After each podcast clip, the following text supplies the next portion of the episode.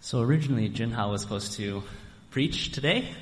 Um, unfortunately, she had an eye infection, and uh, over the past maybe, well, aside from last weekend, the previous three weeks she hadn't had a day off, and I think her body was just saying, "Enough! Like I want a break." So last night, I just I sat down with her and I was like, "You like just I'll, I'll step in, you take a break because your body is not functioning properly. And so um, I'm sorry, this has kind of turned into the Roy show. Um, hopefully, it's more the Jesus show, and um, that that's more important. But I'm sorry that I'm upfront so much. Um, so today, um, I thought I would just talk about how to develop genuine faith. How to develop genuine faith. Um, that slide should have been edited, but the sermon topic for today is not dealing with doubt, but how to develop genuine faith. And I want to start today's talk by introducing two individu- individuals. The first individual is an Adventist or a former Adventist pastor in the U.S., and his name is Ryan Bell. And in 2014, um, Pastor Bell, or the former Pastor Bell, had a famous year long experiment without God. One year without God. And he was gonna, he, during this time, he was going through this difficult period where um, he had experienced a divorce and um, he kind of had this crisis of faith and he was deconstructing his beliefs as an Adventist pastor. And so he ended up losing his job um, as a Seventh day Adventist pastor. And um, yeah, he just announced on his blog that he was going to be an atheist for 12 months. Uh, different news agencies picked up the story and interviewed him, and they followed him over this 12 month period. And to this day, Ryan Bell is still on a journey. And while he doesn't claim to be a staunch atheist, uh, he doesn't subscribe to Christianity either. The second individual that I want to share with you um, or talk about is Nathan Brown. And he happens to be the editor for Signs, which is a religious publishing company. Nathan also happens to be good friends with Ryan Bell. And in 2014, he reached out and started this dialogue about faith over the course of that year. And part of that dialogue became a book that Nathan wrote entitled Why I Try to Believe. It's a book that takes an honest look at the challenges of faith and embraces those challenges rather than glossing over difficulty with general statements of faith. So something that I find really significant about this book is that Nathan's Brown, uh, excuse me, the foreword of Nathan Brown's book, it's written by Ryan Bell. And I just wanted to share if anything in this talk resonates with you, or if there are any questions that you have, or anything that you're inspired by, I highly recommend that you read this book, Why I Try to Believe. There's a copy of this book in the church library, and I've actually brought three extra copies of the book. And so there are four copies within the group. Hopefully there's enough. If there aren't any of those books left over, just tap me on the shoulder and I'll make sure and get a copy for you. So today's topic, how to develop genuine faith. Now, the first step to building genuine faith is to doubt or to learn how to doubt. And I think in different faith environments, whether it's church or small group or different religious gatherings, um, it's easy to have stock standard uh, answers for every question of faith. And so it's almost like this uncomfortable thing to raise questions of doubt. Like, hey, I'm not sure if I believe in this God thing, or I'm not sure if I believe in the Bible. And, and it's almost socially, culturally unacceptable to ask questions. And Nathan Brown, he points out that faith and doubt are connected. And in order to build faith, one must explore and embrace doubt. Now, I don't know if you've ever valued doubt, but doubting has value. Rabbi Lawrence Kushner said, if you're not doubting the existence of God every two weeks, you are theologically comatose. Now, doubting at its best, it offers important critiques of faith. And if what you believe is never challenged, how then do you know that it's right and true? So genuine and authentic faith then must be interrogated. Now, many of you know that I uh, go to a table tennis club next to my house, and I play. Um, Friday mornings, there's this group of people. They're called the teenagers, and uh, they play doubles. And this group is supposed to be made up of people who are 50 and above. And that's why they're teenagers. I don't make the cut yet. I'm not far off. I don't quite make the cut, but they let me join them anyway. And one time, um, I was having a chat with this lady, and she asked me, What kind of work do you do? And so then I shared with her my occupation. And she then asked me right after she found out that I'm a pastor, and she kind of squinted her eyes, and she wanted to see how genuine I would be. And she asked me, Have you ever read or listened to what the other side says? Are you sure that you're right? Is what she was really asking. And I told her, Yes, my faith gets tested all the time. And, and I bring this up because for her, she was saying, unless you've considered the opposition, how can your faith be genuine and robust? Ellen White, one of the pioneers of the Adventist church, man, the text is really small. But for those of you, like, you can kind of squint. I'm going to read the, the quote in its entirety because this is one of the most valuable quotations from one of the pioneers of the Adventist church that, that I find. Like, I really appreciate this text. So I'm going to read it to you. She writes, There is no excuse for anyone in taking the position that there is no more truth to be revealed, and that all our expositions of Scripture are without an error. The fact that certain doctrines have been held as truth for many years by our people is not a proof that our ideas are infallible. Age will not make error into truth, and truth can afford to be fair. We are living in perilous times, and it does not become us to accept everything claimed to be truth without examining it thoroughly. Neither can we afford to reject anything that bears the fruits of the Spirit of God, but we should be teachable, meek, and lowly of heart. There are those who oppose everything that is not in accordance with their own ideas, and by so doing, they endanger their eternal interests. Now, what I find profound is this lady was saying this in the 1800s, and I don't know what your idea of traditional faith looks like. But you would think that a leader of the church would say, I just want you all to believe the same thing. Just trust me, okay, and obey. But here she's saying, question things that are grounded and accepted as fundamental truths. Just because something has been accepted as truth in the past, it doesn't mean that you shouldn't examine it for yourself in the present. She's saying don't reject other ideas because it's not consistent with what you already believe. And the last sentence really hits home for me because she's saying don't be closed minded because it can endanger your eternal interests. That's a really heavy, heavy statement. I love that line in the middle of the text where it says, Truth can afford to be fair. Our faith our beliefs should be robust, and that strength comes from testing, which then becomes rooted and grounded. So not only is doubting valuable, but it's necessary. It's impossible to nail faith because faith is inherently incomplete. See, our believing is never finished because we are limited by our experience, we're limited by our knowledge and our understanding. So then, humility should shape our believing. In 1 Corinthians 13, verses 9, 10, and 12, Paul writes, For we know in part, and we prophesy in part. But when that which is perfect has come, then that which is in part will be done away. For now we see through a mirror dimly, but then face to face. Now I know in part, then I shall know fully, even as I've been fully known. And Paul here is talking about the second coming of Christ. Until God appears and says, here's the truth in its entirety, we, our faith is incomplete. Hebrews 11, verse 3, starts by saying, By faith we understand. Or in other words, our understanding, it requires faith.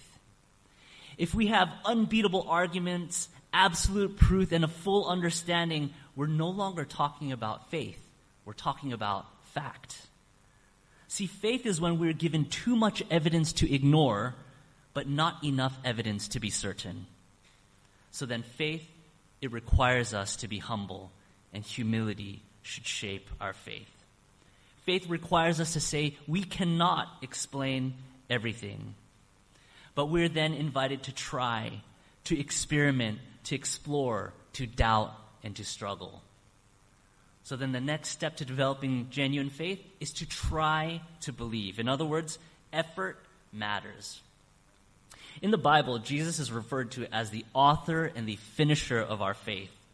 And notice how he approaches someone who struggles with his faith. In Mark chapter 9, verses 20 to 24, there's this man who um, has this son who is possessed by an evil spirit. And he brings this um, son who is possessed to Jesus for healing. And I don't know if demon possession sounds fictitious to you, but there's this man by the name of Dr. Richard Gallagher, and I've just I've screenshotted the the top of the heading from the Washington Post. And if you're interested, you can look up the Washington Post. There's also an article in CNN um, about Dr. Dr. Gallagher. But he's an Ivy League educated, board certified psychiatrist who teaches at Columbia University and New York Medical College. And he started his training skeptical of possession, and he assumed uh, possession is just related to some like mental health problems. He is now a consultant that gets flown around the U.S. to help with exorcisms. And once again, you can find his article on Washington Post and CNN. Now, there's an interview with Dr. Gallagher, and basically he states, I'm a man of science and a lover of history. After studying the classics at Princeton, I trained in psychiatry at Yale and in psychoanalysis at Columbia, and that background is why a Catholic priest had asked my professional opinion, which I offered pro bono, um, about whether this woman was suffering from a mental disorder. This was at the height of the national panic about Satanism, and I was inclined to skepticism, but my subject's behavior exceeded what I could explain about uh, explain with my training. She could tell some people their secret weaknesses, such as undue pride. She knew how individuals she had never known had died, including my mother in her fatal case of ovarian cancer. Six people later vouched to me that during her exorcisms, they heard her speaking multiple languages, including Latin, completely unfamiliar to her outside of her trances. This was not psychosis. It was what I can only describe as paranormal ability. I concluded that she was possessed. Now, Dr. Richard Gallagher says in most cases, he spends time with his patients or his clients and he's trying to convince them you are not possessed. But he says very rarely there is significant paranormal activity and he says this is real. Now, I personally think that if possession were this normal occurrence, more people would probably believe in God because it's like if everybody's getting possessed, and it's like if there is supernatural activity on one end, certainly there should be on the other end. Well, in Mark chapter 9, we have the story of possession. And here's the text, uh, verses 20 to 24. And I'm just going to narrate the story as you read the text, otherwise, it's a bit redundant. So the possessed boy is brought to Jesus, and the Spirit throws this boy uh, to the ground. And before Jesus helps, he turns to the boy's dad and he, and he says in verse 23 if you can believe, all things are possible to him who believes. Now, immediately the father of the child cries out, and he says with tears, Lord, I believe, help my unbelief. And I feel like this is really significant because Jesus requires absolute faith for healing. He says, For those who can believe, all things are possible. But when the man expresses his doubt, he says, Jesus, I believe, help my unbelief. Jesus heals the boy's or the man's son anyway. And, and for me, the significant thing is that Jesus values the trying. He values the effort.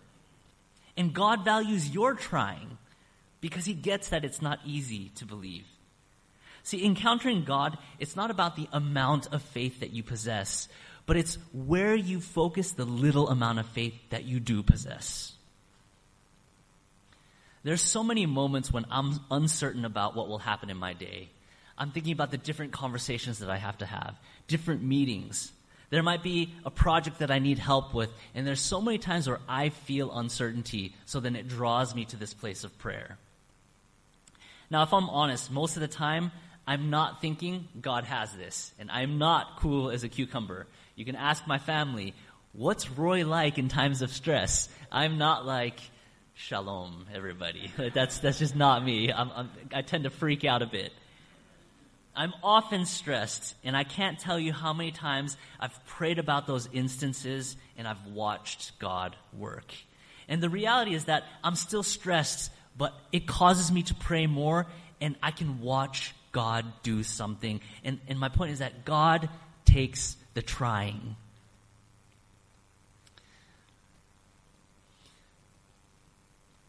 So, we're talking about how to develop genuine faith. We've talked about learning how to doubt. We've talked about letting humility shape our believing. We've talked about try to believe.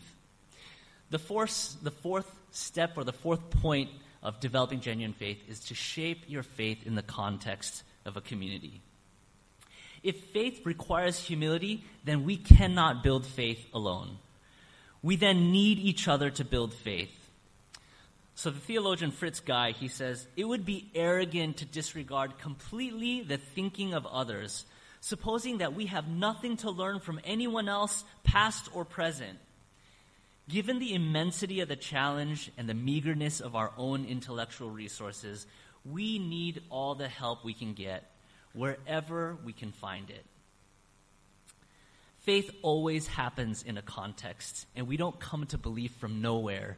And that's why church matters. That's why interacting with each other matters. And that's why the discussion time is so important because we get to learn from each other and discuss from our own experiences. Hebrews chapter 10, verses 24 and 25, Paul writes, And let us consider one another in order to stir up love and good works, not forsaking the assembling of ourselves together, as is the manner of some but exhorting one another, and so much more as you see the day approaching. There's something so significant about congregating together in a faith environment. Not so much about faking it till you make it, but there's something about just building off of the faith and encouragement of others. And that's why church is so important. Faith is developed in the context of a community. The fifth point that I want to make about developing genuine faith is to prioritize the undeniable over the unexplainable. There are very good reasons why people doubt the Bible, God, Jesus, and Christianity. It might be the existence of suffering. It might be, the, it might be building trust in the Bible as a credible text.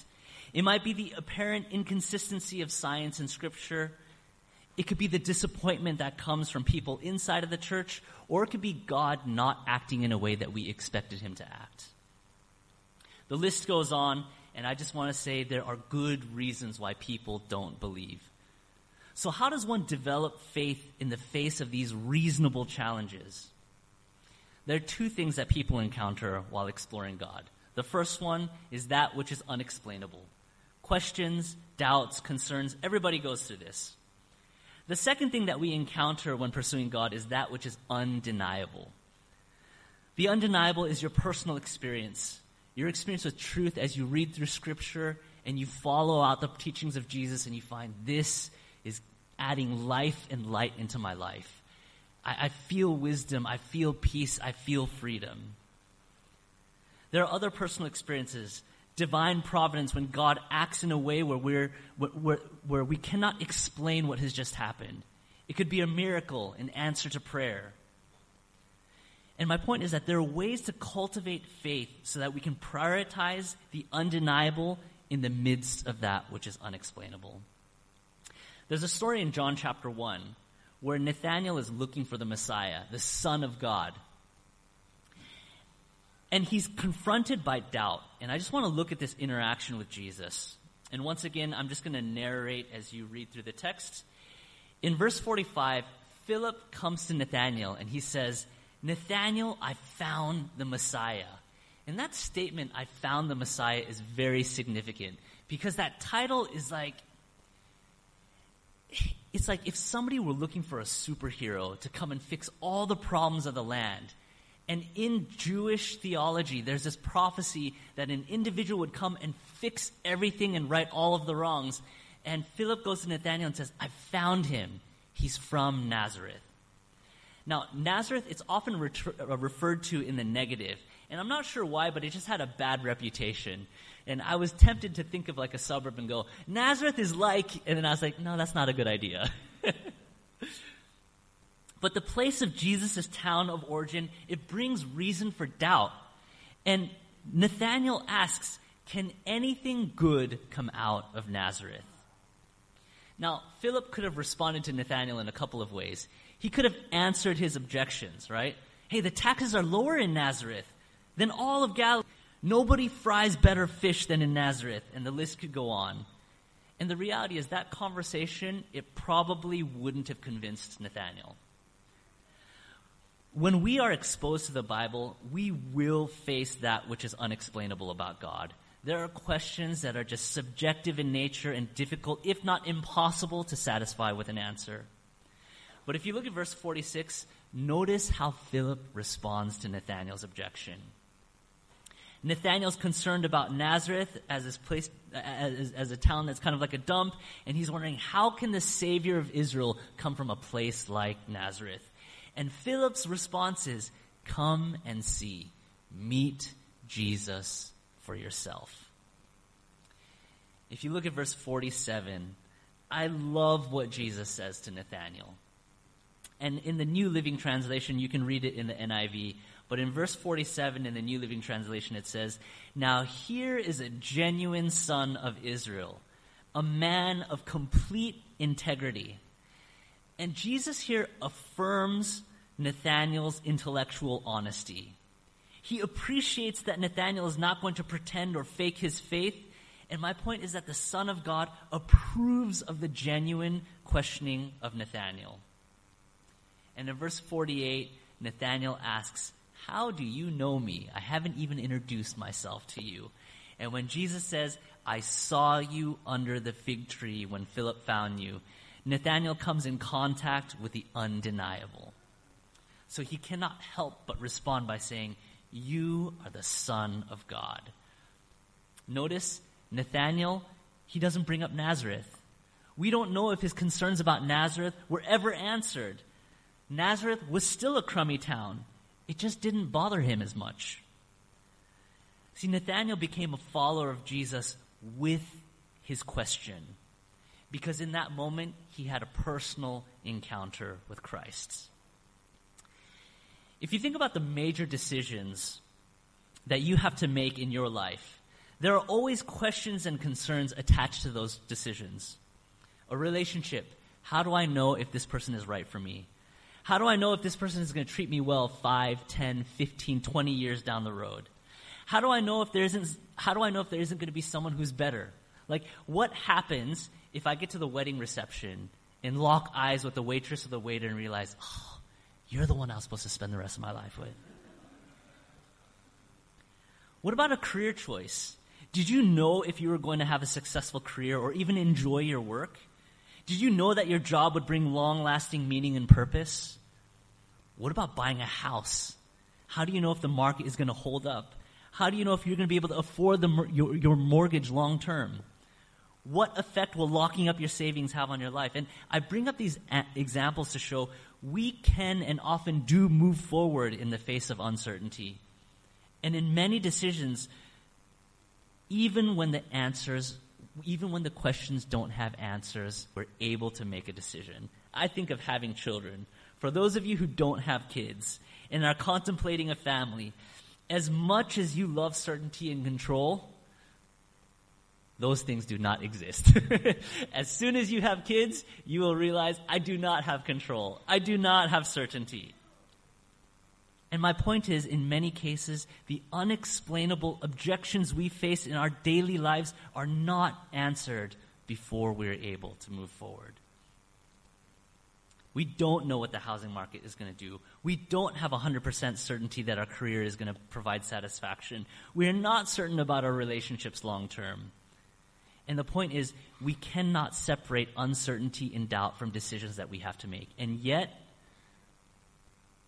there are moments where we have enough evidence to move forward. There are so many times in my own life where I've read scripture and said, God, this is your will, this is your word, this is what you're calling me to explore and experiment with. And as I've stepped forward and said, God, I want to respond to you, I will submit to you, I will surrender this part of my life to you. There have been countless times where God enters into that space and I can say, oh, this is what you meant. This is what you meant. So it's my prayer that as you wrestle with the unexplainable, that you may encounter the undeniable. So just to review one more time, how to develop genuine faith. Learn how to doubt. Let humility shape your believing, believing. Try to believe, explore, experiment. Shape your faith in the context of a community and prioritize the undeniable over the unexplainable. May God bless you as you consider His Word. We're going to close today by singing Oceans. And if you would stand with me as we close. Let's pray. Father God, we come before you and we just thank you for your word.